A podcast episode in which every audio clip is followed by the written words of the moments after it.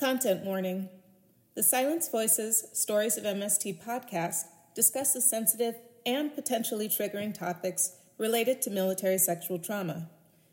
We want to provide a safe space for survivors and those seeking to understand these issues better. Please be advised that the content may not be suitable for younger audiences. Listener discretion is advised. If you or someone you know is in need of support, please consider seeking guidance from a mental health professional or a trusted resource. Welcome to Silence Voices Stories of MST, hosted by Rachel Smith. This podcast is dedicated to giving a voice to military sexual trauma survivors. Each week, we'll bring you powerful stories of courage, resilience, and healing Join us on this journey to create awareness, spark dialogue, and drive change within the military community. It's time to break the silence and amplify the voices of those who have been silenced for far too long. Listen in and become a part of a movement that's shaping the future.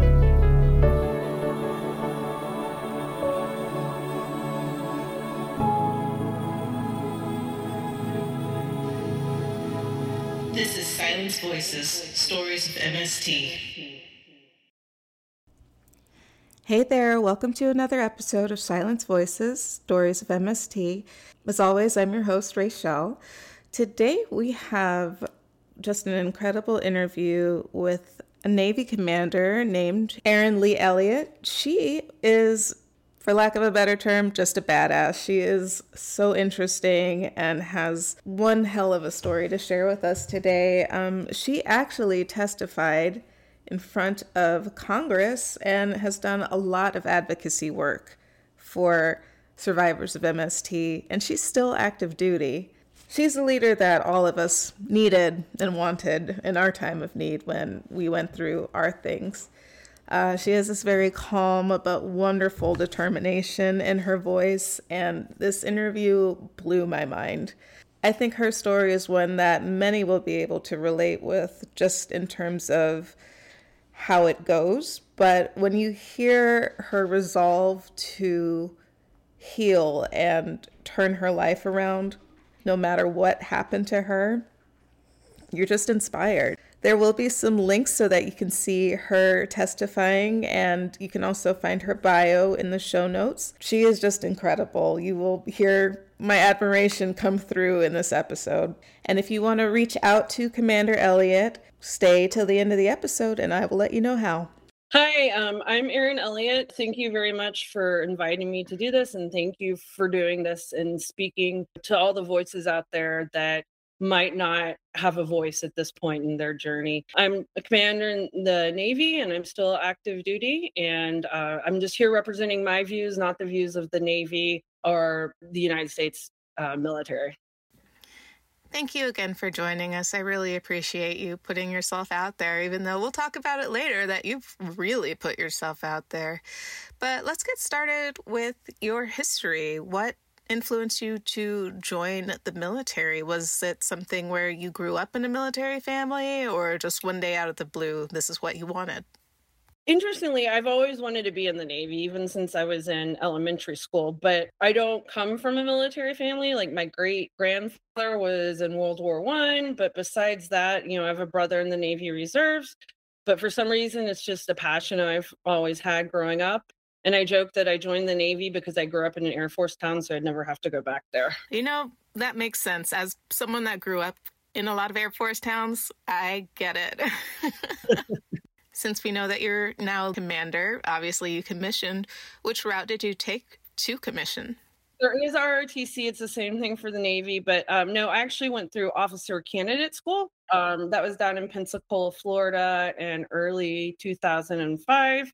And any of uh, people that are my age or older uh, right might remember the movie an officer and a gentleman and that's that's basically what i went through you know hollywood eyes there.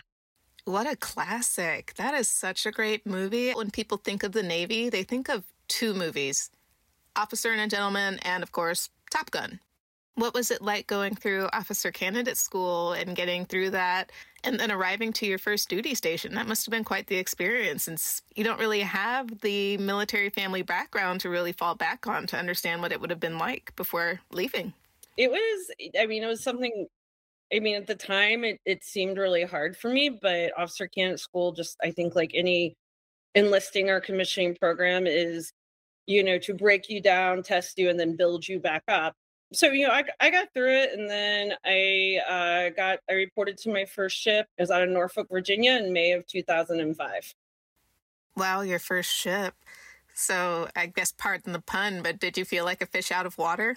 Very much so, fish out of water they've made changes in the training tracks from if you go to officer candidate school then you get some other trainings before you go to your first ship. If you're doing my um, it's called a designator or mos uh, surface warfare officer um, but i didn't have any so I, I had no idea what i was doing. I had no idea what to expect and at the time there was only three women on the ship just three of us officers and then there was about 200 men I shouldn't be shocked, but I am. What a ratio. Oof, that does not sound fun at all.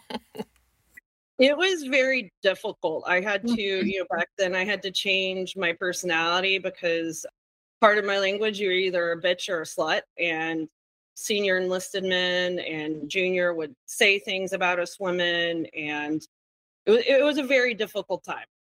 But I loved what I did and I loved the Navy. So it's just one of those things I just, just sort of stuck with it. Since I know the way that the military rumor mill works, it's kind of hard for me to imagine that since there's only three females, that it was able to work the way that it usually does. Am I wrong in assuming that? I mean, it seems like it would be really easy to disprove whatever rumor, just like, yeah, no, that didn't happen. You would think that, but people, there are rumors about all of us all the time.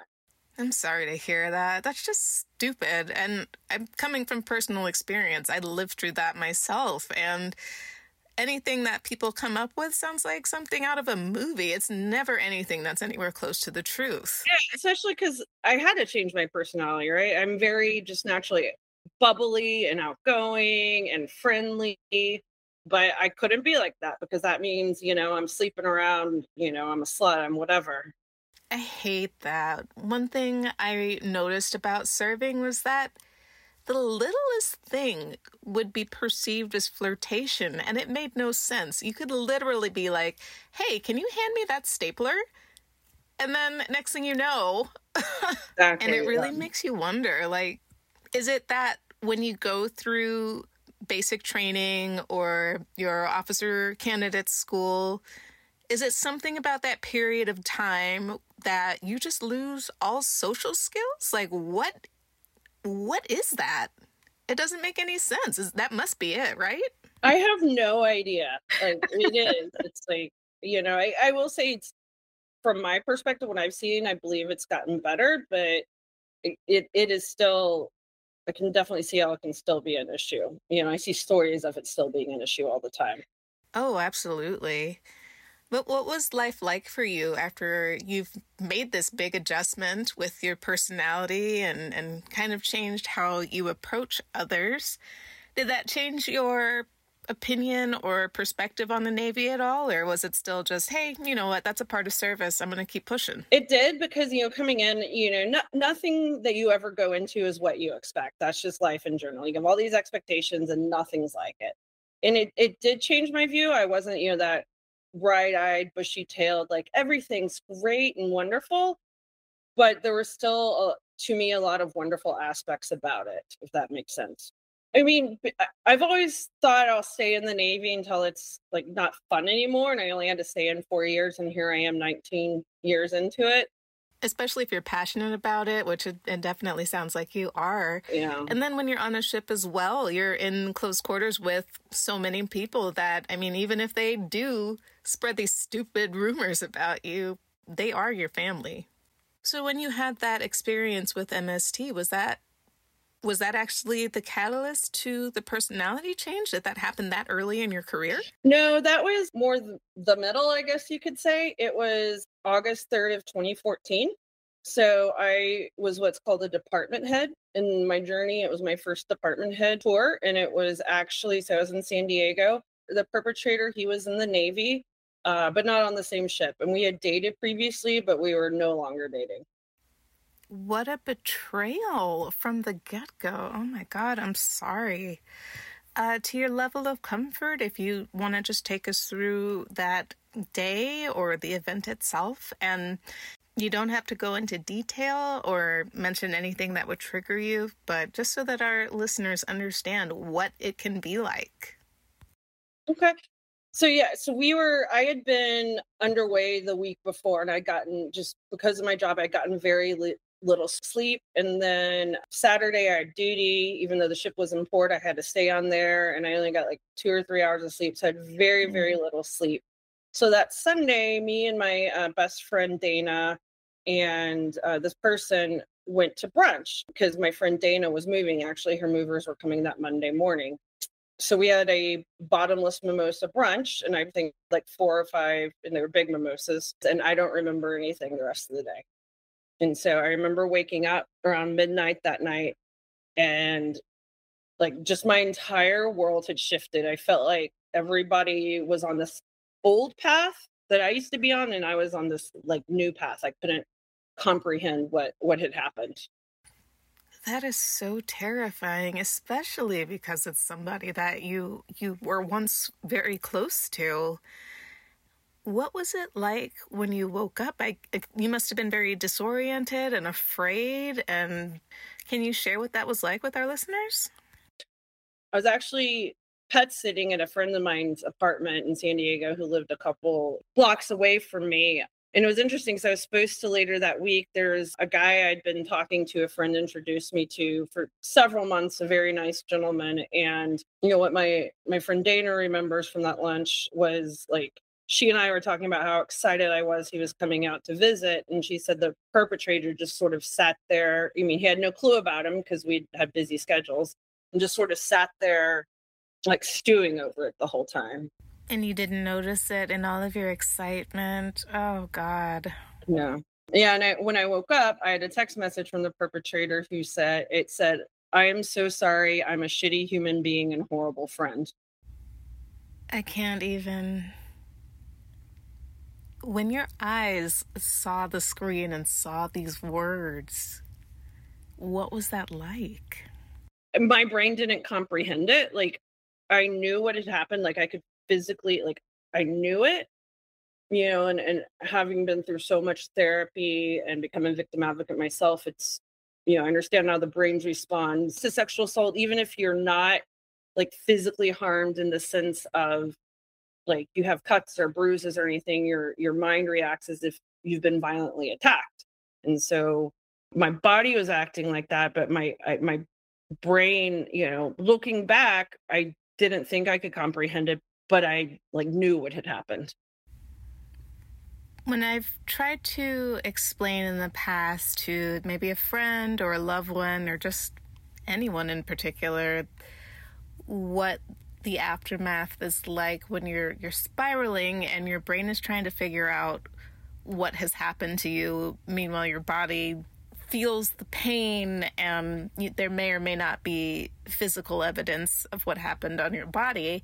And your brain is trying to make this cocoon basically to protect you. And you, you don't want to acknowledge what happened but deep down you you know.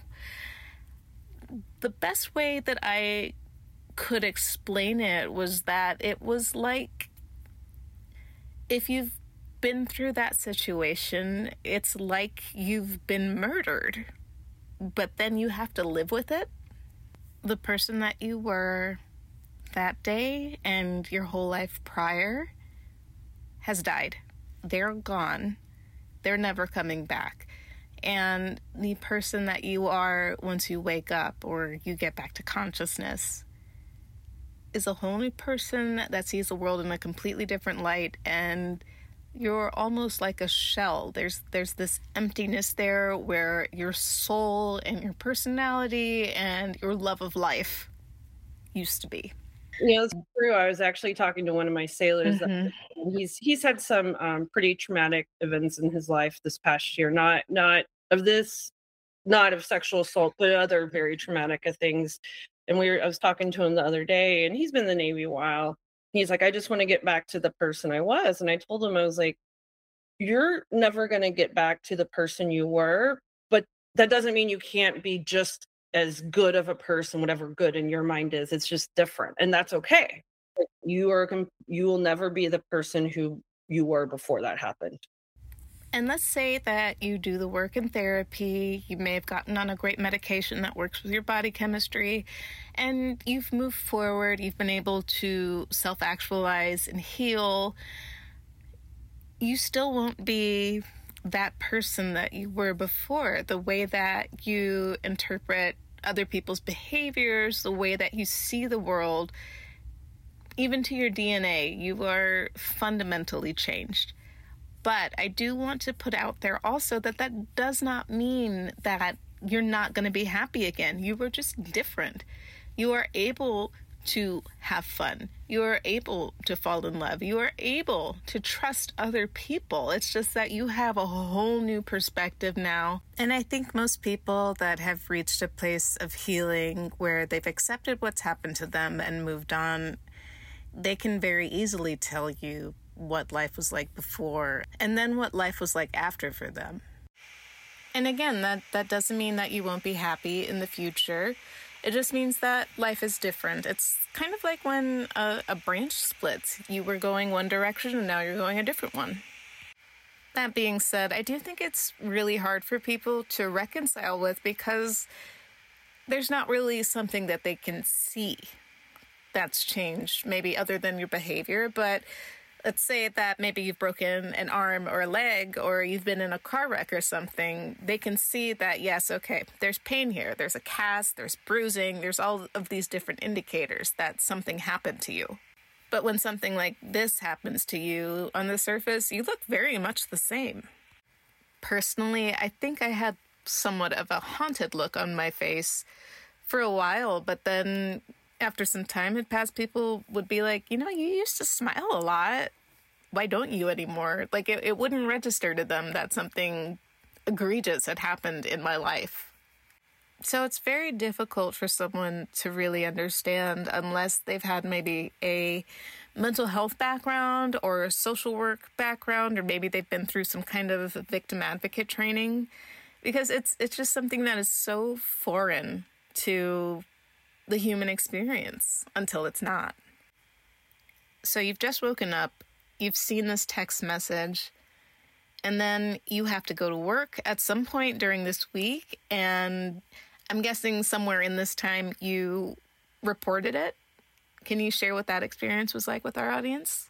So I was one of the senior ranking people on the ship at that time. I was like the fourth highest ranking, and we were actually getting underway. So that was a Monday, and we're getting underway Tuesday for just that day. And because of my job, I should have had to be on the ship. But I I basically told my ex, I was like, hey, I well, first thing I went down and saw one of our junior enlisted victim advocates on the mess deck. She was eating breakfast, and I just asked her if she could come by my office, you know, when she finished, and she did. And so she came in.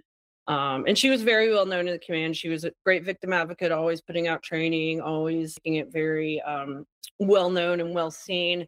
And so she came in and I was like, hey, is, is there a number someone can call if they had sex and didn't want to? And she's like, the DOD safe helpline. She's like, I can give it to you. And I just put my head down and started crying. I was like, it was me mm-hmm. and I don't know what to do. So here you have me as more of a, you know, I'm a pretty senior lieutenant. I've already screened for lieutenant commander. And this is a second class in E E5. And she handled it great. And she's like, I'm going to get back to you very soon. And she ended up talking to the SARC and ended up having to have another victim advocate come with me because the one I went to initially had two open cases, like trying to you know keep people from being overloaded and emotionally being a victim advocate can be difficult too. And so I told my executive officer, I was basically like, I'm leaving. You can't ask me any questions. I can't tell you where I'm going, and a victim advocate's name is coming with you. And you could see on his face, like he knew he respected my decision and so i left and we went to the san diego hospital and uh, the military hospital there about boa and i ended up getting a safe exam and it was actually they got me back very quickly my victim advocate showed her victim advocate card and like there was no waiting in the waiting room and but I was probably there a good four or five, six hours, and it was one of the most invasive exams ever. I mean, you could ever imagine. Mm-hmm. When you go through that type of exam, you truly understand why people wouldn't want to report it and then go through something like that. It is very invasive after you've just been through something so invasive and it, it's just free traumatizing. Sexual assault nurse examiners, though, were very kind and mm-hmm. they were mm-hmm. very nice. You know, they take you somewhere, and I, I, I remember this very vividly. They take you, it's not like you're going to this place that says sexual assault exams, you know, they take you to somewhere else. And it was up in the children's area, I remember, because in the exam, like all I focused on is they had wall mural stickies, and it was from, I was like, I know that book, and I couldn't remember it and I finally looked it up. It was from the Hungry Hungry Caterpillar. it's a children's oh, yeah. But I, I'd imagine that on some level, seeing something that maybe, even though you didn't recognize it right away, it was something that was familiar that made you feel a little bit better in, in that situation. And for my listeners, and you know, also for me, is the reporting process different when it comes to being on a ship or on land?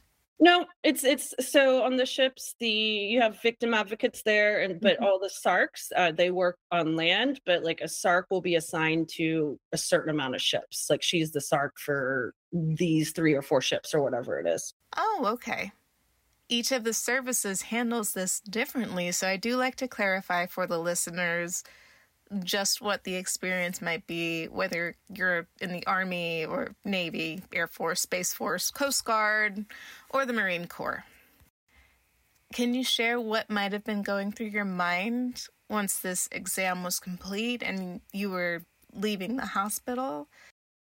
Yeah, I was very shell shocked. You know, I, w- I was just, I, I was like, I got to get back to work you know i mean and part of that was you know i now know was the control issue is i lost control over everything else in my life. So i was going to maintain control of that and work was what i had.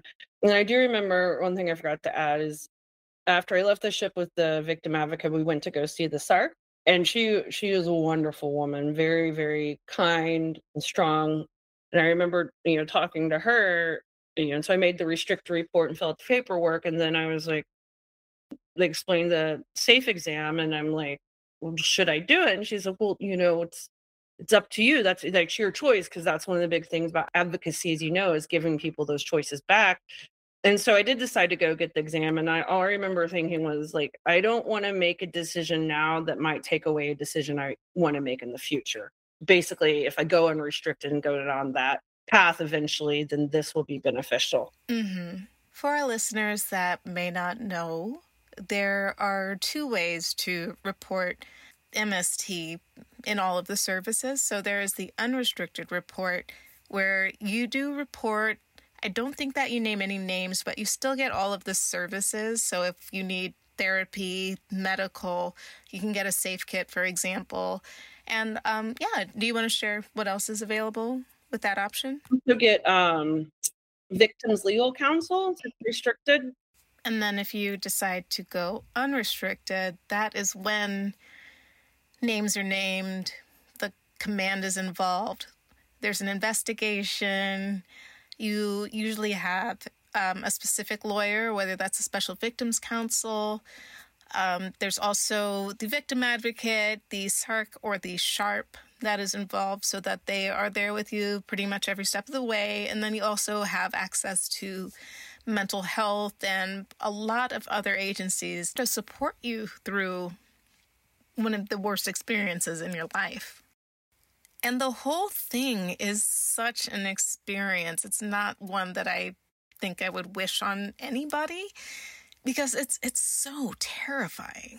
It's overwhelming when your brain is yes. already completely overwhelmed to begin with. Did you have to describe any of this to your leadership at all? I know unrestricted is different, but I mean, I'm sure there were questions. I know they were curious, even though they know the drill, but people talk. No, it at that point the law changed last year, or at least for the Navy. But uh, at that point, if my leadership knew, quote unquote, new, then it would be unrestricted. So I didn't have to describe anything to them, uh, and in fact, I never did to any of my leadership. Uh, okay, I see. Well, that's good at least.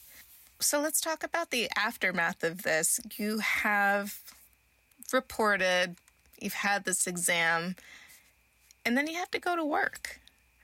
And I, I don't think that it's possible, you know, to get back to normal or any semblance of that, but you're still expected to function at the level you were before because no one knows what has happened to you, even though they know, but they're not supposed to know, and everybody's supposed to pretend like nothing has happened at all. Well, I there was no semblance of normal, and my life was miserable. It was just me trying to survive. I, I was a completely different person. If my, say my brain was a hundred percent, then my brain was only like 70. You know, I, I couldn't, I already had a very stressful job just with the long work hours and being on sea duty.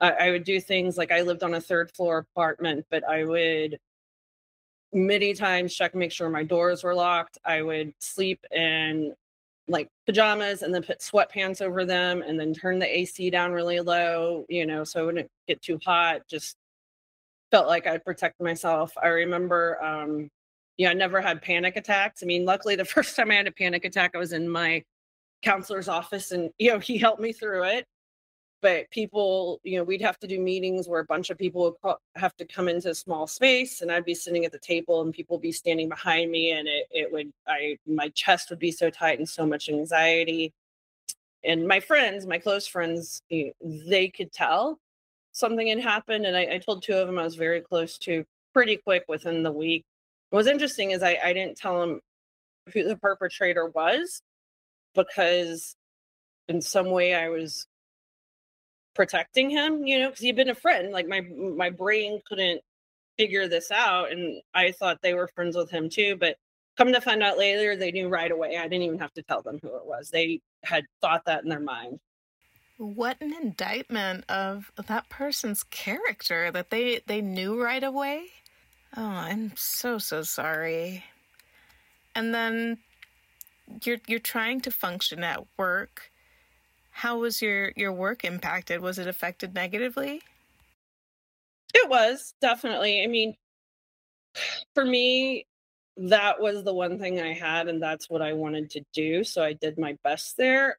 There was a qualification board I didn't pass, but I, I did pass it before I transferred, but it, not to the effect for me where it affected like my evaluations or anything. But it mm-hmm. was definitely I, I couldn't focus like I used to. You know, things would take longer than they used to. During that time, did you use any of the services that were afforded to you through reporting? A lot. yeah. I was in contact a lot with the SARC. I ended up having to get a different victim advocate because the victim advocate I ended up having, her dad got very sick and died, you know, and it was just the boundary, you know, sh- she didn't feel she could do, which is fine. I totally support that. But I used that. I used a therapist, you know, provided by the Navy. He was fantastic. So, yes, I, I put a lot of work into it. and then when I started thinking a couple months later about possibly going unrestricted, my SARCs wanted me to have a very specific victims legal counsel, Adrian. And the reason they wanted me to have her is because as a judge advocate, she had actually served on a ship, which is just a very different life environment. And a lot of people like that, uh, judge advocates don't. And so she wanted me to have her as because you can relate more. He ended up being fantastic also. So I had a bunch of really good services, yes, that I used a lot. I'm so glad to hear that you found such great support. And you did mention that you decided to go unrestricted at one point. Was there something that led to that decision? It's that's a hard question. It was just it was one of those things that was it was sort of slow and I'm like, well, should I do this? Started thinking, you know, and I was very lucky. Like my support services and my friends never said that well, what if he does it to someone else? I'm like, well, that's not my fault. That's his fault. It, it just sort of became like, what's right for me? What is going to go good for me? And I'll never remember, I was um, pretty soon before I did, I actually moved to a new ship before I went unrestricted, a new tour. And tell you, I have the best commanding officer I've ever, ever known, ever had. He was fantastic when I went unrestricted. Before that, I remember talking to another officer on the ship and just sort of telling her about it. And I'm like, I, I don't know. I, I was scared it was going to ruin my career, right? I was scared that it was going to affect my career, that I'd get kicked out. And the advice she gave me is like, you know, 10, 15, 20 years down the line, like, what can you live with? What decision can you sit okay with? To me, that was it. It's like, for me to be okay is to go out there and put my voice out there and tell my story and wherever it goes it goes.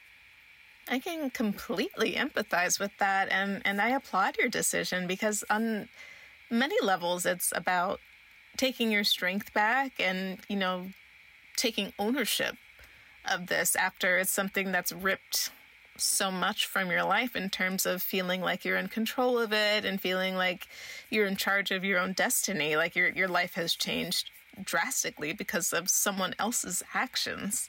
And that just leaves you to feel like you're spiraling out of control.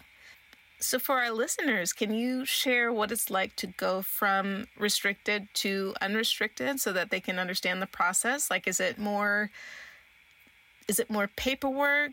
Do the interviews change? How does all of that work? So for me, it was just new paperwork. They took the old paperwork that I had signed and I just signed new paperwork. But as soon as that happened, both NCIS, the Naval Criminal Investigation Services, they were notified right away, which they then notified the San Diego Police Department. Since it did happen out in town, San Diego had its first rights on if they wanted to do anything with the case. So then, yeah, it was a lot of, you know, several interviews, talking to NCIS and San Diego Police Department. They worked together though, so it was just one interview with them. NCIS asked, asked if they could have a copy of my phone, which I was okay with. I mean, I already, know, I knew it was on my phone. I knew what the text messages were. Um, because one thing I, I didn't mention earlier is after I was assaulted, and I found out later this is, you know, very common. I th- this person I kept texting with him, like asking him, "Why did you do this? Why?" Mm.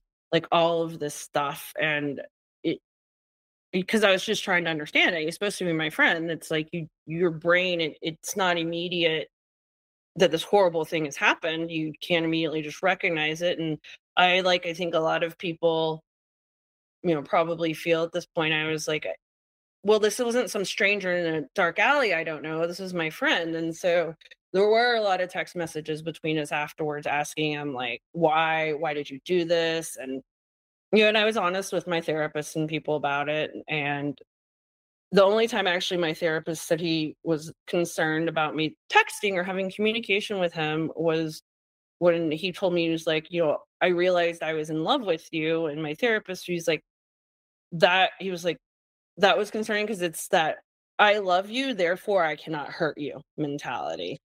But I eventually just ended that communication, started thinking about going unrestricted. So I did let them copy my phone.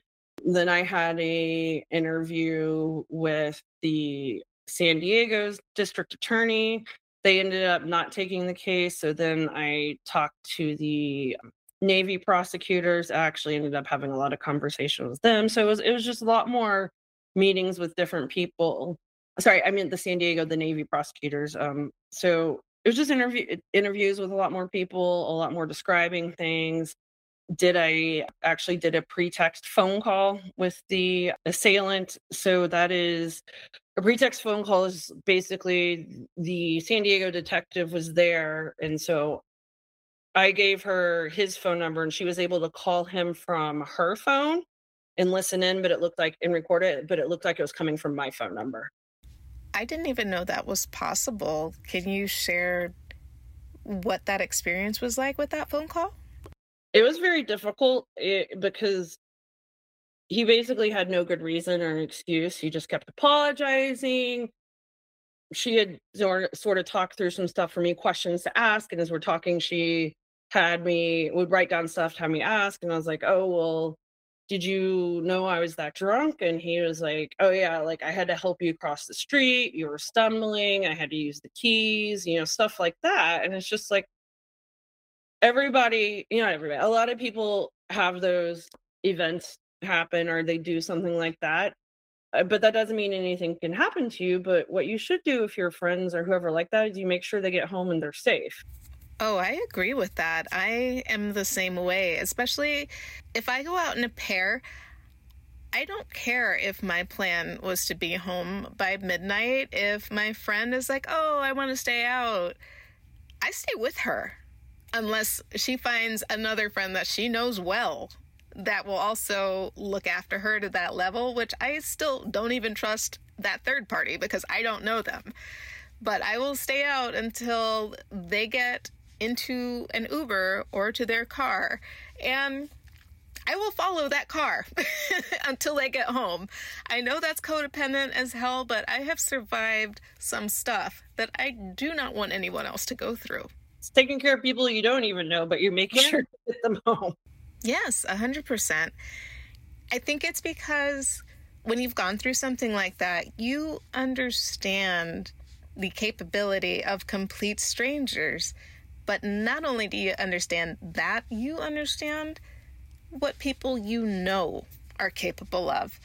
And that to me is a thousand times worse that you know you can't trust people that you know. So, of course, you go out of your way to make sure that other people don't experience what you have. And several of the interviews that we've done prior to this, the guests have mentioned the same things. Can you take us through that phone call? Because you're hearing this person's voice, and your body, of course, is going to have some sort of reaction to this because not only were they somebody you knew, that was someone you trusted, and now you have to be on a phone with them for an extended amount of time, hoping that they answer questions truthfully. And then there's all these people around you, too, that are listening to this conversation and watching your reaction to these answers. I, you know, it was a lot of anxiety. I remember, you know, just my palms being very sweaty. My, you know, felt like my heart was going to beat out of my chest. I I didn't know what he was gonna say. Like it it was very scary. It was very unknown. But I remember as soon as we were done, it's like hang up the phone and I was like this almost like just some sort of wave of relief came over me and I my I my um victims legal counsel uh was there with me too and and she's like deep breath and she's like and now you can block them. So then I blocked them. and it just, I know, just, it, it was very hard and very scary. But like I said, I think it really, it did give me a little bit of relief. I get that. I mean, once you've been able to block this person and they've, it sounds like answered all of these questions mostly truthfully, you've gotten your power back and you've taken control of a situation that before had left your life in a complete tailspin. What does the process look like after that? Because it sounds like clearly they've had a lot of evidence. I mean, you have your safe exam, now you have this phone interview. What what else follows that? It was a very long very long process because I was raped in August of 2014 and it didn't go to court martial until January of 17. Yeah. So it was a very long time. So, you know, went through the San Diego district attorney. They decided not to prosecute. Then went through the Navy prosecutors, the JAGs. They decided to. And it was just a very, it was a very long process. You know, I was actually in training at that time to go take command of a ship myself out in Bahrain. So, in the middle of all these legal filings and all of this stuff, uh, I was in this very intense school, and it, it, it, was it was a lot. And I will say, um, you know, my commanding officer from the ship when I went unrestricted, even though once I transferred off that ship, like he didn't technically have to be my commanding officer for all this stuff. He did because I was going to like eight schools and there was no point in everybody knowing my personal business. And he was always so protective of me and stood up for me. He's just fantastic. And so we're going through, I, I graduate, uh, I get done with all these schools and my dad had been very sick at the time and he actually he, we thought he might pass away and so the court martial was supposed to be in april of 2016 i remember one of the many filings in front of the judge she had made a decision that uh, the prosecution appealed which i remember her explaining is like yeah it happens all the time but it's not probably not going to postpone anything. Well the appellate lawyers actually decided to take the case up because it had to do with who can be a like basically character witnesses. You can't. Mm-hmm. They changed it. The NDAA changed it one year that you can't just have people get up and say, "Oh, this person would never rape, rape anybody. They're a great sailor." You know, they have to have other stuff, and they did that for basically everything, which is a felon, which makes sense. You can't do that out in normal courts. So they didn't know if if it was going to be postponed or not. And then I, my victim's legal counsel's like, "Hey, it's they want to use you, but it's up to you." And I, now looking back, I'm not sure if it was up to me. They might have just used it anyway. So, and my thoughts was always going forward was I want to do every I want to know that every I did everything possible. And so I said, "Sure, go ahead. They can use me." And so it did go up to the the Navy Marine Court of Criminal Appeals and actually the judge's decision was overturned which was really good you know for other victims it was a very good thing but that meant the court martial got postponed and then at the same time my dad passed away so i went to his funeral and then flew out three days later to take command of a ship not knowing when the court martial would be. That is so much for one person to deal with in such a short amount of time and i'm, I'm so sorry to hear about your father how on earth did you even how did you do this? I have no idea. You know i, I honestly have no idea how i did it. I think it goes back to yeah goes back to when i'm a very small child and my mom will still tell you to this day i'm the most stubborn hard-headed person you'll ever meet. And maybe that was it. This is the one thing i have and i was so adamant that i didn't want what someone else did to me to change my life looking back, was that the best decision? Mm, you know, probably not because I had a lot going on. It probably would have been better for me to postpone taking command until all of this was done.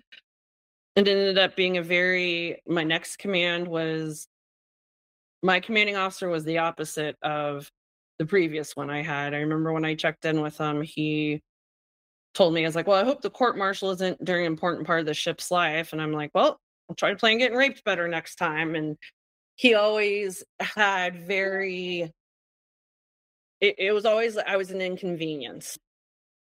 I remember so there's a there's what's called it's a case management group that basically all of the people the providers will get together like the sarc the victim advocate victims legal counsel ncis you know just to talk about not the specifics of the case but like hey is the victim receiving the services they need? Are there any updates from the police? That sort of thing you know, and my previous captain would always talk to me about it. It was great. And this guy was, well, I had to stay at work till nine o'clock because we were in Bahrain and the case management group was in San Diego. He's like, you know, I don't get reception in my house, so you should buy me a pack of beer for that, you know, and just very insensitive.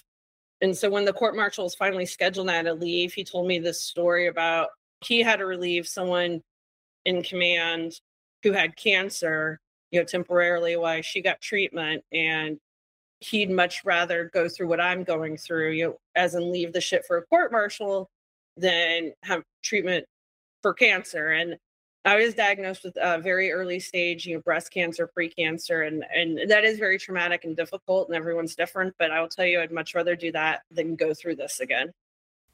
Just the audacity of this man equating the two of them I, I can't. yeah, I know. Right. Earlier, you had mentioned that you were afraid to go unrestricted because you thought it might impact your career. And that is a sentiment that is echoed by so many people, even if they weren't on this podcast, but it's just a thought that everyone has. And for you in particular, you're you're going up in the ranks, you're taking command of a ship, which is a huge deal. And if your career was impacted, what would that have meant for you? Well, I feel like it was in some ways when I was in command. I was treated very differently than the other ship COs. I was given unfair scrutiny.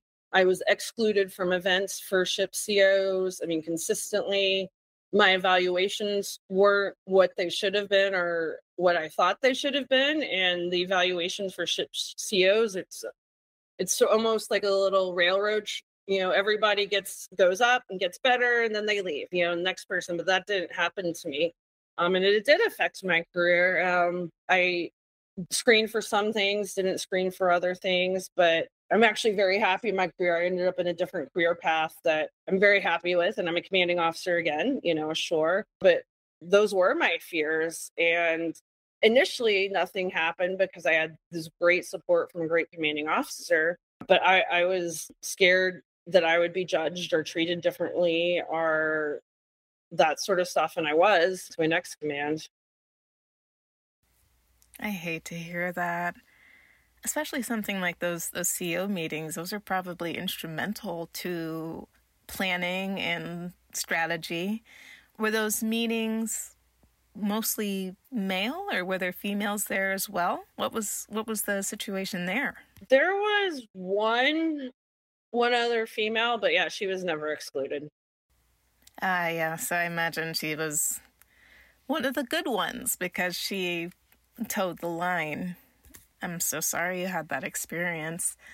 And when this court martial came around in, in 2017, finally, and you had to be around that assailant and, and look at him, what was your reaction like? Like, it, it sounds like you very clearly had depression and anxiety and, and PTSD that had set in. So, being around him definitely couldn't have made any of that better. I, I did, and I mm-hmm. remember I wanted to initially I wanted to sit in during the entire process, but my VLC talked to the prosecutor, and she's like, "Hey, I'll split it with you," but she's like, "As a prosecutor, I like the first time the jury sees you to be when you're coming in to testify," and it, which made sense to me, and so we did that. And I, I'll say, so my best friend Dana, the one I was talking about, before. She ended up testifying too. And that week, we you know we both she was in Omaha at the time. I was in Bahrain, and we meet up in in San Diego. And I remember we had this meeting with my SARC, and she had known my SARC just from the some work she had done when she was in San Diego. And I was like, "Hey, I want to tell you something in front of my SARC," and I was like, "I just want you to know that there is never one second I've ever thought." And I will never ever think that you should have stayed out with us that day after brunch because it really hurt her too. I mean, she blamed herself. She's like, here I was at brunch with you guys and thinking about, oh, I got to go take all this stuff off my walls because movers are coming tomorrow. Yet the hardest thing in your life ever happened to you. And I was like, no, I, like, I love you, Dana. Like, this is not your fault. I've never thought mm-hmm. that. And so she was there to testify too, but she was excluded. She couldn't stay in after that, after she testified it. I, some reasons I don't remember. So she went before me and then I was getting ready to testify and I was outside the door and my VLC um, and victim advocate were there with me. And I remember like, I was like, can I like run back and say hi Dana really quick? And I go, okay, hurry. And so I ran. And I remember just like, she goes into the room and she just stands up and we just like hug each other crying. It's like, I love you. And she's, I love you too. And then I went back and was waiting by the door. And I'll tell you, it's the hardest thing I've ever had to do in my life was do that, was walk through those doors and take that stand. And I had said goodbye to my dad, knowing I would never see him again less than a year before that. It was really hard. And yeah, he was sitting there at the defense table and I didn't really look at him. Uh, only time is when they asked me to, you know, identify him. But yeah, I was on the stand for probably four to five hours. And honestly, I don't remember most of it at all. Yeah, with with such a huge stressor and all of that time, it, your brain is doing what it can to protect you and you know what? Shout out to our brains for they're just doing their best. They're doing their best to take care of us. they are filling in the blanks with more blanks just because it's best for us to get through our days.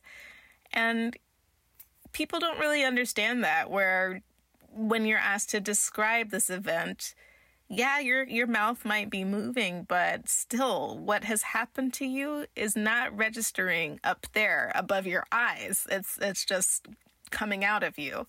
And then people don't really know how to take that because at the same time they will see you get triggered by the smell of something like cinnamon and then you're out there crying and having whatever other reactions and they're like wait but i thought you didn't remember so it, it doesn't quite add up unless you have experienced that trauma but all of this is just our brain working to keep us pretty much to keep us on our feet so that we can at least function and survive mm-hmm.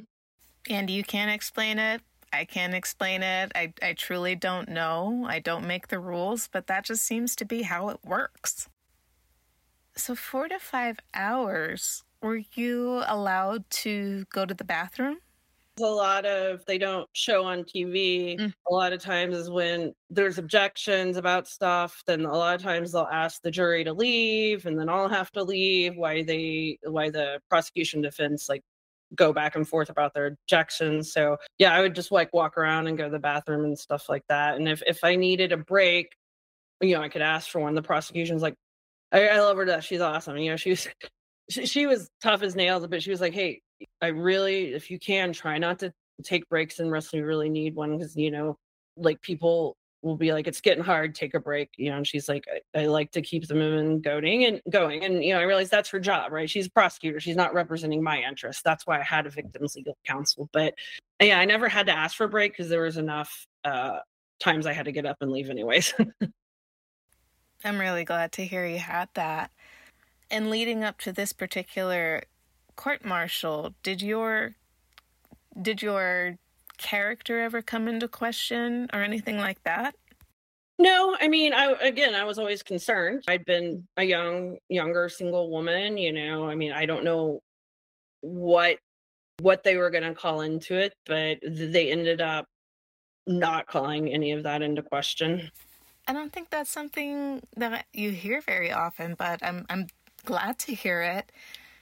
So once you've finished testifying, what is the procedure after that? You just you you sit down and everything just kind of happens around you? What what is it like? Does it kind of feel like your life is just passing by on fast forward or is it all in slow motion?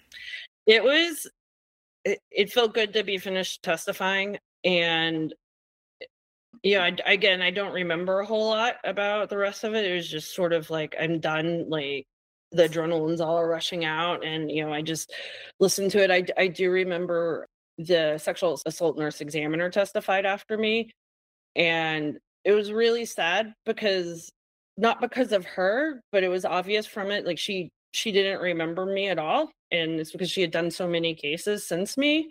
You know she was we obviously had our documentation everything she filled out but that made me really sad and then i remember there was a break afterwards and she was out sort of in the lobby area and I just sort of called her down and I just like wanted to tell her I was like, thank you for being so kind to me on the worst day of my life. And she's like, can I give you a hug? And I was like, yes. And so she gave me a hug. And then um, she asked, like, well, do you mind if I ask if I stay for the rest of the trial? I'm like, absolutely. So there was that. And then he actually, the assailant took the stand. So it was explained to me by the i believe by the prosecution that a lot of times if you're an officer in the navy or you're senior enlisted you're almost expected to take the stand in your defense because it's your fellow officers or fellow senior enlisted who are making those decisions and so it actually happens a lot more than maybe out in the public i'm not sure really how much out in public and so he got up there and testified and it was nothing but lies like it was so obvious like the prosecution destroyed him. I mean, it, he just every single lie. Like her question was like, "You remember now two and a half years later better than you did like six months after what happened? And he's like, yes. He said that when we had been dating, we never sexted, never talked about sex or whatever, which is a complete lie, which they got the text messages and showed them to the jury. And it was totally fabricated on so many levels. You know, I'm no great shakes at the legal process, and I'm definitely not a lawyer, but perjury's kind of a big deal, is it not? I yeah. mean, oh my goodness, I I cannot believe just the audacity. Okay, so you you really have to take me through how this plays out since somebody sat there and lied before you, God, the Navy, and everybody. Well, um, they found him not guilty. What? And they're and I mean, I'm okay. I'm okay, and I understand it, and I understand. I don't say it's right, but afterwards, the jurors could stay and talk to the prosecution and defense, the military defense, because he hired a civilian one too, and just sort of like feedback. How do we do as a prosecution or defense? You know, what can we work on? What was good? Um, and all of them but one stayed, and usually they're in there for 10 or 15 minutes, and they were over there for an hour because they're like, we know he did this. He lied directly to our faces, but it is not what we know and what we believe. It's like, what does the evidence show beyond a reasonable doubt? And I remember as a prosecutor, she later told me that it's very difficult with sexual assault cases unless there's a sober third party witness or a videotape. Uh, yeah, I remember it was, yeah, I, I was in shock. I was upset.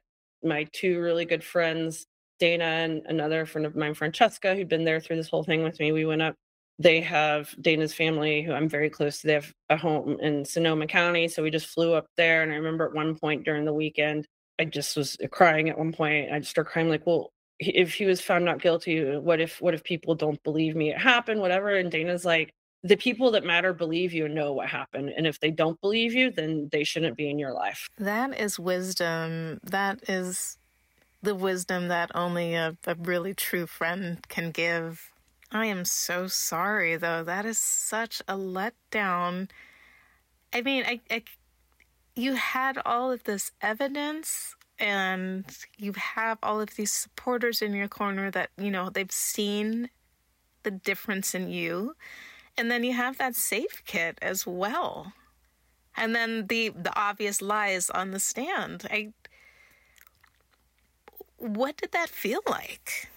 You know, but you know, that's one of the things that I will say that the SARC and my therapist talked to me about. It's like, yes, did I want a guilty verdict? Yeah. But the thing is, you can't go unrestricted because your healing is going to be is going to be if you if they get a guilty verdict like your healing and your journey can't be just that one thing I, I believe everyone who does that would like a guilty verdict but that's not you can't hang uh, everything on that. It's part of the process. I get that. One thing, I, this is something I mentioned in a previous interview, but anytime that I had been hospitalized in a female only unit, it didn't matter the state or city. It seemed like there was this common theme of wanting to watch Law and Order SVU and I couldn't wrap my head around it because it's traumatizing subject matter. It's what most of the patients who had mental illness were in there for. This was the reason they had mental illness was a reaction to that particular trauma. And this is multiple hospitalizations that it, it really it it let me understand why they wanted to watch this. It, it just it finally dawned on me one day that oh okay, this is the only time that there's justice in this kind of situation. It's on TV. They couldn't rely on that from other patients. They couldn't rely on that from the therapists or the counselors or the doctors. But Olivia Benson was up there getting stuff done for women like us. And it was heartbreaking, but it made sense. Real life is just so removed from that. It is. You know, it's funny you did mention that because I really like all the Law and Orders. I really like SVU is my favorite. And I remember at one point, so I was like, and this was like not long after I was assaulted. Like, don't watch, don't watch that. But I'm like, I, I expect it. Like, I know what's going to happen. You know, um, and, and, so I did. And I was also also a big fan of Mariska Hargitay because she has done so much uh, work for sexual assault victims mm-hmm. and survivors. But it is, you know, they do show in almost all of these the bad guy, the quote unquote bad guy goes to jail and and that doesn't happen in real life. There's so much different that actually goes on. But I don't mm-hmm. think any of that would make good TV or get ratings. no, that would probably make terrible ratings because it's too close to true life and people don't want to think about that. And I for me personally, like I I can't really watch thriller movies even if it's even if it's not that particular subject matter, but it's it's the build up, there's the tension, there's the music, and then there's that possibility that something might just pop out unexpectedly. And for me, that's a wrap you got like one cello in a movie for me. Other than that, I'm out. I, I can't do it. Yeah, and we all, you know, we all have, you know, our different our different mm-hmm. things, our different boundaries, our different ways to comfort ourselves. And but I do remember it was almost a year after I was assaulted. Yeah, it was almost a year because it was the following August, and I had to get my computer fixed, so I just dropped it off at the mall, and I went and saw this movie. You know, and I had been watching, you know, Law and Order SVU, and I like scary movies and all that. I don't even remember the movie, but it was with Owen Wilson, I think, and they were trying to get out of some country because.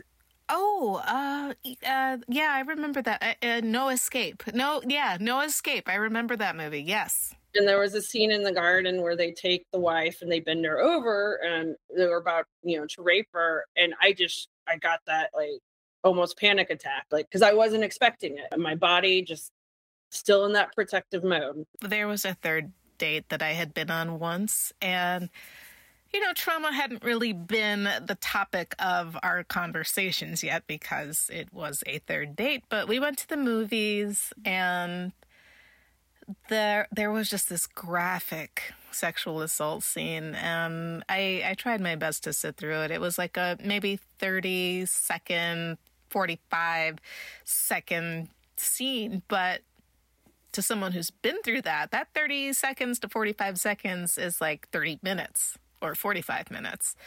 And, you know, I, I sat as long as I could. I sat on my hands, but then like the sweat came over me. I started shaking. And then out of nowhere, I was just like, I have to go to the bathroom. And then like ran out of the theater and then just stood outside the doors panicking when I did finally go inside, once I'd calmed down some, my date was like, Hey, are you okay? And I was like, Never better. Like, just, you know, completely overselling it because you don't want to let on that something like that has happened to you. It's, it's too soon. It's a very serious conversation. And of course, you're also in a packed movie theater. Just not the time.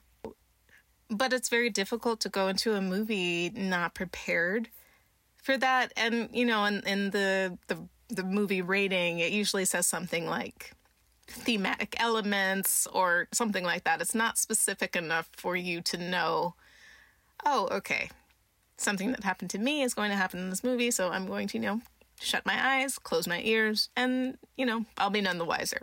Nope, that doesn't happen. And I noticed this, or this happened to me in a hospital. No joke. I was in the military unit. This was in Panama City. And it was a movie about a haunting. It was a horror movie. And basically, what was going on was that there was a family living in maybe a cabin or something. This was like pilgrim times, maybe. Let's call it that.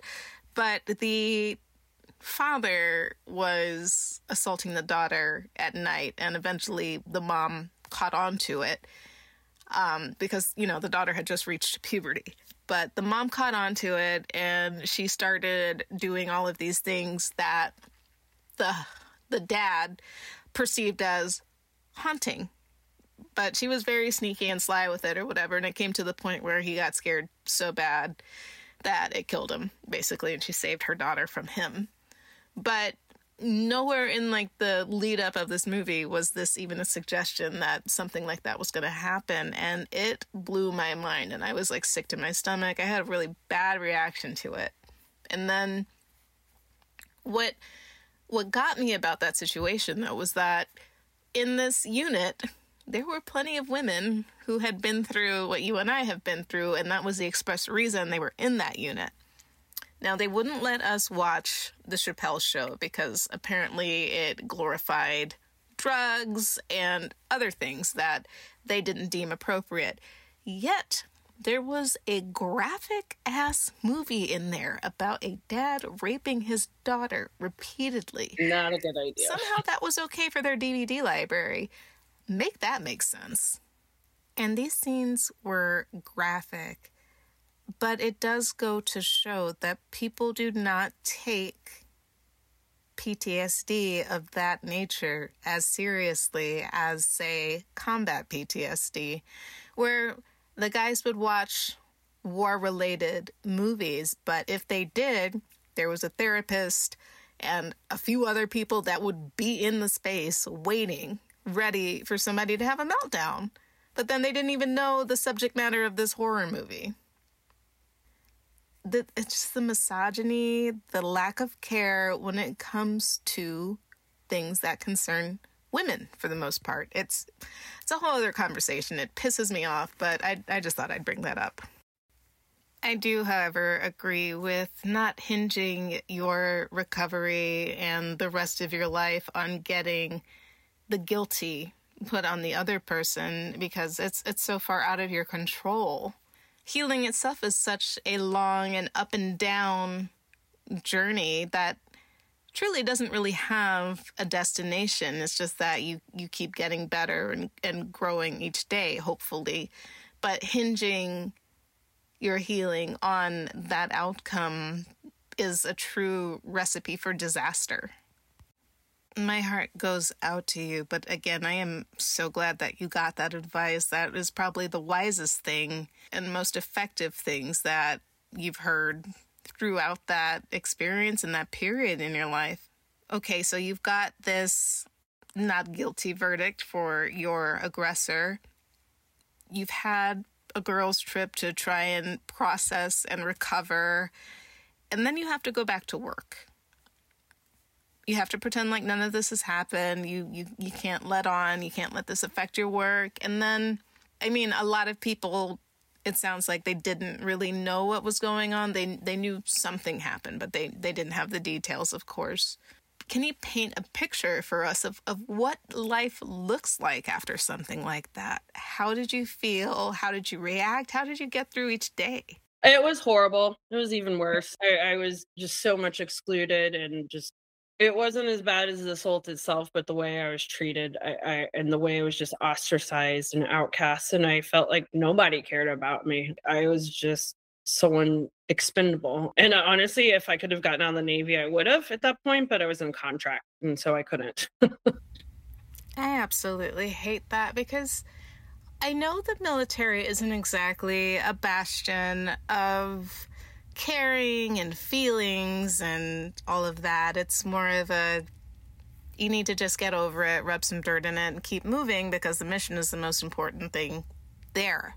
You know, and they told like, you know, personal information and counseling information. I only told, you know, my commanding officers. I told other, you know, I told my boss, they told my fellow commanding officers of ships. It was just very it, it, it, was horrible and I, and I think part of it is there's just so much i do think it's better it is better now but even back then there's so much diversity and how you're treated like i said i had that one commanding officer who was absolutely fantastic and i mean he still checks on me to this day you know go to bat for me for all of his sailors you know and then i have people like this I know for me as a commanding officer now, like I am huge on mental health. I am huge on mm-hmm. it will not affect your career. We will not judge you. And I'm like, I tell people like I don't like to even call it mental health. It's all health.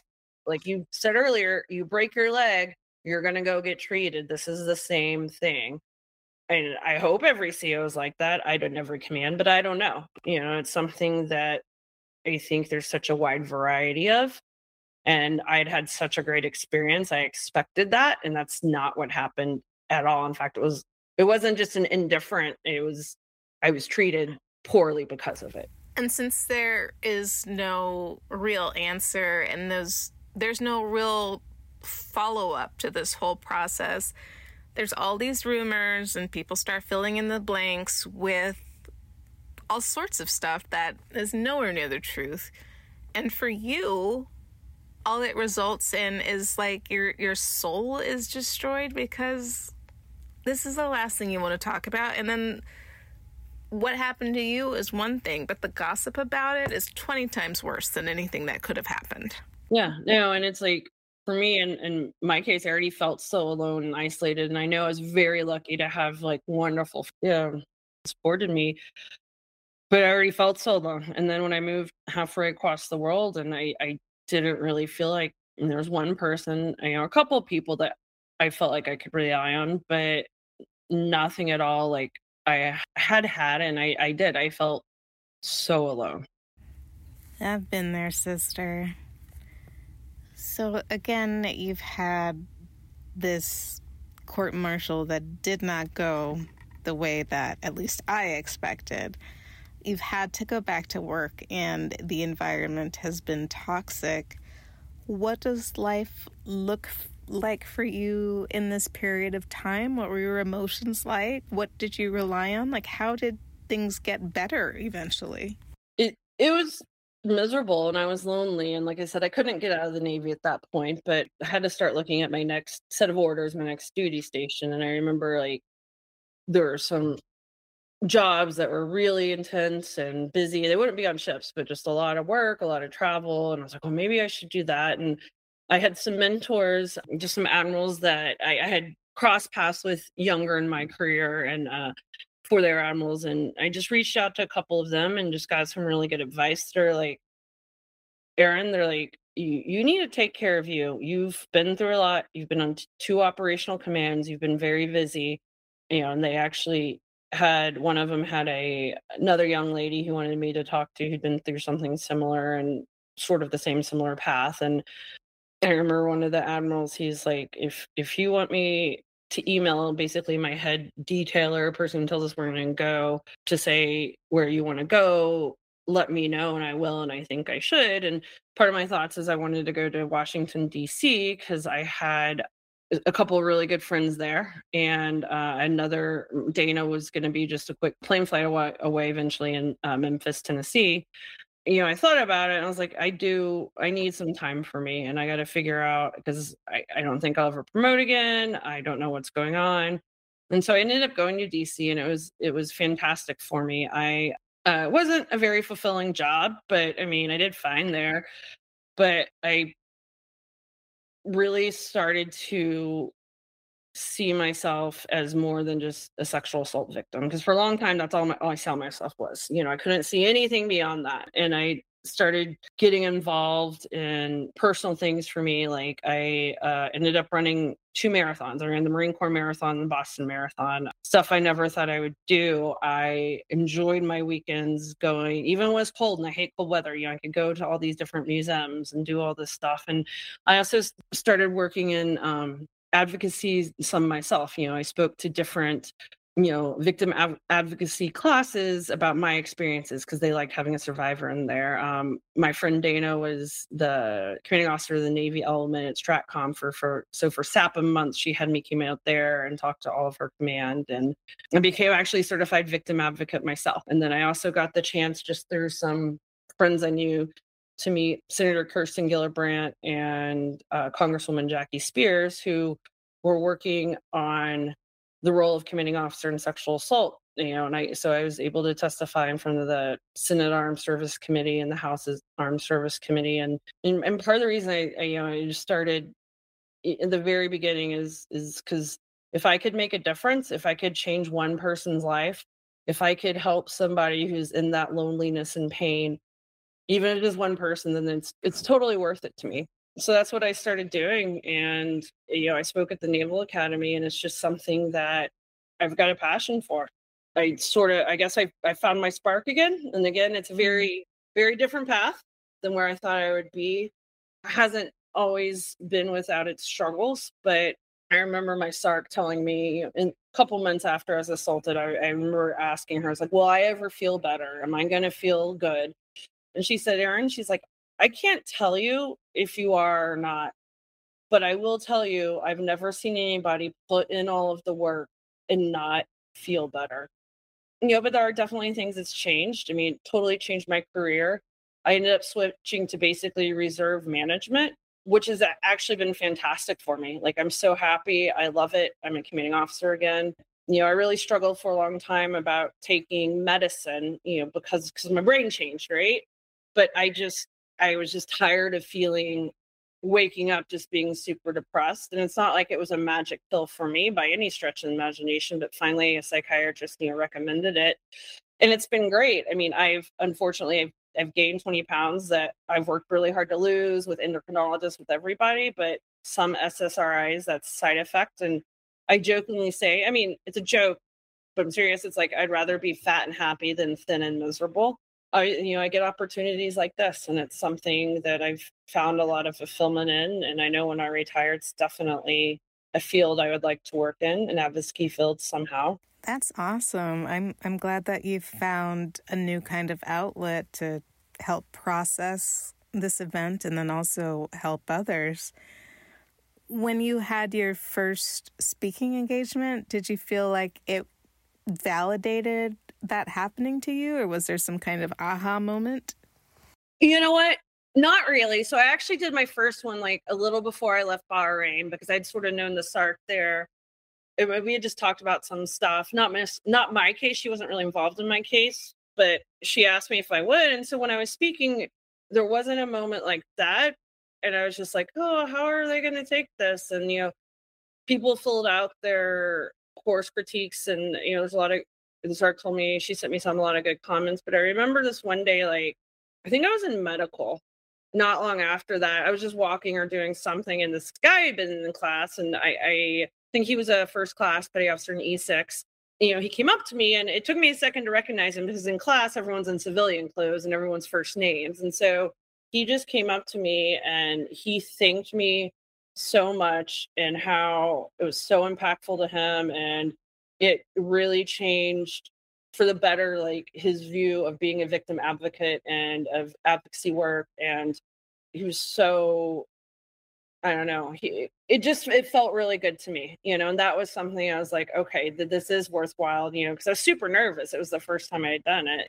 So it wasn't really an aha moment it was just more of like i am having an impact. And when i've done those talks and stuff before whether it be the victim advocacy class or the Naval Academy or Strategic Command.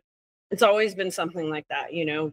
People write stuff or people come up to me. And there was actually, when we were at STRATCOM, this commander of the 05 came up to my friend Dana, you know, and was like, hey, I'd really like to bring my wife because I did like five or six different ones talks, you know, to cover everybody.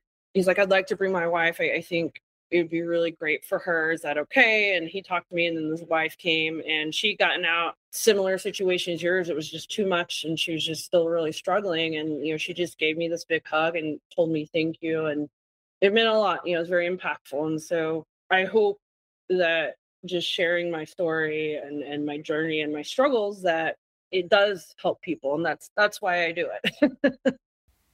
I really applaud that. That is such a show of who you are as a person, where this experience has become something that you help other people with. Would you say there's anything that maybe you learned about yourself as a person from this experience that maybe you just didn't know you had in you beforehand? I always hated it when people t- told me I was like strong and brave. I hated that. I was like, well, I don't want to be strong and brave. Like, I just want to be me. But I will say, I learned not necessarily my strength because everybody goes through hard stuff, but I, I learned that just pushing forward, doing the work, you can become someone quote unquote your mind good again in a good path.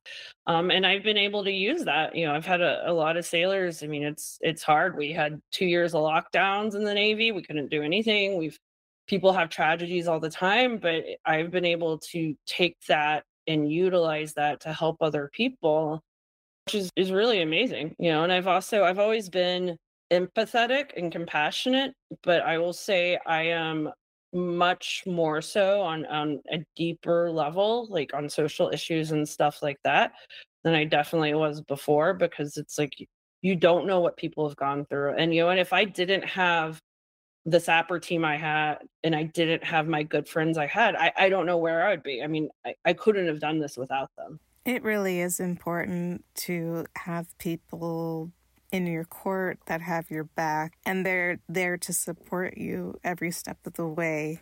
So if there was a listener right now that is going through the unthinkable, what would you share with them?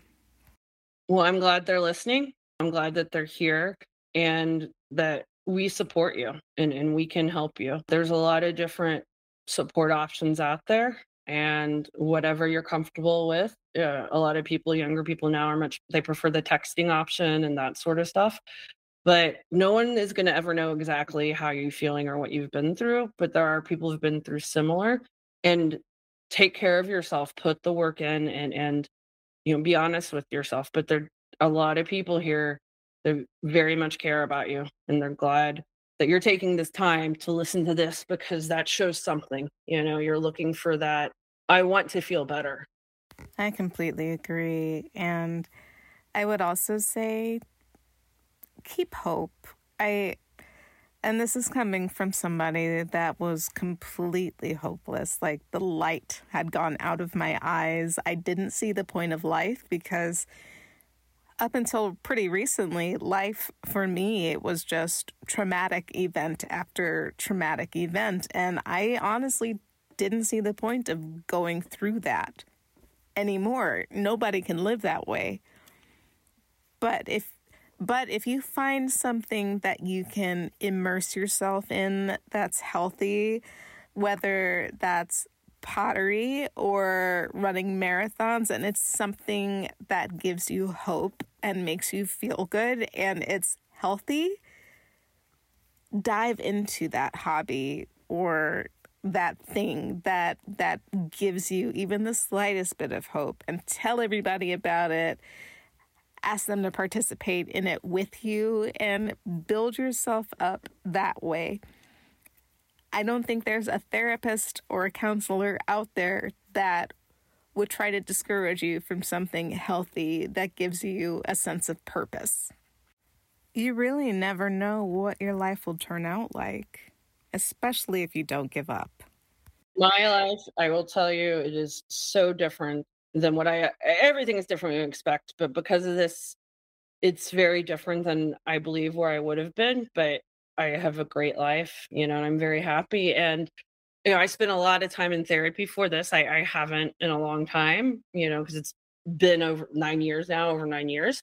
But I spent several years in therapy and I don't really get triggered anymore. And I don't, you know, I am sensitive to things, but I, I can watch whatever, I can do whatever, but things still happen. Like I, I probably hadn't been, gosh, any type of trigger and three or four years at all. And earlier this year, um, it was a work weekend. And when it's a work weekend in our job, it's extremely busy. And basically, there was someone who I dated the year after I was assaulted, and he wasn't abusive physically in that sense, but he was very emotionally manipulative and like used me in that sense. And when he moved overseas, I like would mail him all these care packages. And then, you know, apparently he was dating someone else. And he just ghosted me. I remember so this one Sunday morning, I, I remember um, you know, my executive officer said, you know, mentioned this new name of somebody. I'm like, what? And in my community I am now is very small. And I like, what's his name? And I go in my office and I look look this person up and they they don't work here for me, but it's just our community small in the Navy. And it was this guy. And I remember he, he I remember at one point when we were dating, he told me that every man that I ever have sex with is going to be petrified to t- touch me because I was raped. And I just I was in shock. Like I just started crying, you know, and and my like got that tight chest and I was having a hard time breathing and and I'm like I don't even know why I'm calling. I like I love Ronnie. He's my boyfriend. I've been with him four years. I'm like I'm super happy with him. I don't know what's going on and you know, and he is awesome, great guy, you know, has a wife. He didn't try to fix anything, just hey, just touch my back, rub my back. He's like, it's it's it's okay, you're okay. And I texted this group of lady COs and I was like, can anyone talk? And I talked to one of them. She's like, I can talk. And, you know, she explained it. She's like, hey, like, you're still okay. You know, you're still good. She's like, he just entered your sphere where you never thought you would ever have to deal or see with him again, you know, and it, it took some processing after that because I was like, I thought I thought I'm good, but here we are years later, and and something that is part of that traumatic event pops back into my life unexpectedly, and it was it was just shocking. But I was able to get through it. I was able to you know talk to people and be okay, and I am okay. Hell yeah, I am here for it. I love to hear that. When you were in therapy, was there a particular coping mechanism that you banked on to kind of get you through those rough spots? So I actually developed a like if I if I got like a the panic attack trigger, my therapist he helped me develop. He's like he went through what a panic attack is because I'm very scientific minded. I like to understand the the science behind why everything's happened. Think about something that can that's easy but will distract your mind that you can focus on. So I bake fantastic, excellent chocolate chip cookies. Whenever I make them, they call people call them coma cookies, right? Because they're so good and moist and chewy, and they're super easy to do.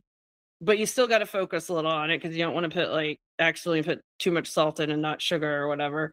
So that's what I did. If something like that would happen, I would focus on okay, what ingredients do I need to make these cookies? What steps do I need to do? You know, that sort of stuff. And I know it sounds silly, but it actually worked. It was easy enough that I could just pull it really quick. I didn't have to really focus, but it was enough to pull me my mind out of that situation.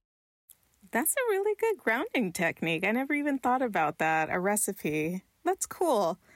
And yes, listeners, if you find a grounding technique that works for you, invest in it. Make sure you practice it because it will come in handy when you are caught off guard and the anxiety comes on and you are in a situation where that is the last thing you want to happen. That situation I just told you about, like I hadn't used that technique since probably 2017, right? But as soon as that happened, as soon, I was like, I, immediately my mind went back to that. So like, okay, breathe. What can I do? Text my friends, find someone I can talk to. Yeah. Yes, practicing it is something that will become your best friend because as soon as that event comes up where you start to panic, your brain starts looking for all these different ways to make you safe. And ooh, guess what's there? That cookie recipe that you have practiced mentally dozens and dozens and dozens of times. Okay, so this will be our final question. And you don't have to answer it, but this is what I like to close out our interviews with is if you could speak to the man that harmed you, someone that you once thought was your friend, someone that you were very close to at one point in your life, what would you say to him now that you have conquered so much, you have had a positive impact on a number of people, you've testified you've grown, and now you are just moving forward in life as a leader that encourages her subordinates to take care of themselves and do what they need and feel comfortable coming forward with something like that. What would you say to this person that did so much to protect themselves without regard to your emotional or mental wellness? I would say I hope you have found peace because I know deep down you know what you did to me. And I hope you use that to talk to other people, to open other people's eyes and say how you were wrong. Because I know you have a daughter now and you would not want her to experience this. I love that. I mean, I know you don't want to be called strong, but that there is a very powerful answer. Oh, and I might have lied a little bit. There's one more question. We have to get shout outs for the people that helped you through this situation. Um, just give them some love. I know they all deserve it. And then also, if there's any organization in particular that sticks out in your mind that helped you, also just give them a shout out so that our listeners can possibly turn to them in the future in their time of need. Well, my friends Dana and Francesca, you know I love you. You're amazing. You know, my SARC cat, she was fantastic. My victim legal counsel, Adrian, um, even the prosecutor was amazing, um, Andrea, and you know my therapist, Andrew. But there's also a lot of other people out there that deserve it but I don't think you want to add 20 more minutes to this. I will say that the one uh, organization I did work with when I was doing testifying and had some meetings with it were Protect Our Defenders. And I think they're a fantastic, fantastic organization with some really great people. Just now in this interview, looking at you, I see this brightness, this determination, this example of what someone should strive to when they're healing. I see that this woman is not perfect, but she is doing what she can with what she has. And that is honestly the best that could come out of this situation. Like we said before, is that you were trying to help others come out of that terribly dark and alone place you're just ready to take on the world. And getting to that point after being so low and blaming yourself looking for all of these answers that are never going to come. Like i i really i'm so glad that we got to talk. I'm very impressed by you. I'm adding you to my list of heroes. This list just keeps growing and growing with each interview that i do. Thank you so much for joining me. Thank you Okay, everyone, that was Commander Elliot. Again, isn't she just a treasure? Oh my goodness. I left that interview smiling and just so motivated to continue what I'm doing, and then just happy that there is another leader out there that is doing everything she can to help others. There are so many people out there that want to see you heal, they want to see you succeed, they want to see you get better. So if you are in Erin's shoes right now or my shoes, please don't give up. There are so many people that love you, that are ready to support you at the drop of a hat. Also, on the website, I'm going to put up clips from Erin's testimony so you can see her being a badass in action because it is quite the video to watch. Um, so, if you do want to reach out to Commander Elliot, course, you know there is the Salute Our Survivors link. If you go to the Listen Online tab on the website, scroll down a little bit and click that and send a message along. We've gotten some really great messages for our survivors. So please, if her story touched your heart, let her know. It's, again, very difficult to come on this show. All right, and next week we have an interview with a former Army drill sergeant. She joined the army in the end of the 70s, and her story is one that you don't want to miss. That is it for us here at Silence Voices. Again, I'm your host, Rachel Smith. And as always, I invite you to stay safe, be kind, and take care. See you next time. Thank you for tuning in to Silence Voices Stories of MST. Your support means the world to us. To keep these important conversations going, we rely on your generosity. Consider donating to help us continue to shed light on this crucial issue. Visit our website at www.silencevoicesmst.com to contribute, get involved, and join our community. Together, we can make a difference. Stay tuned for more inspiring stories, and remember, your voice matters.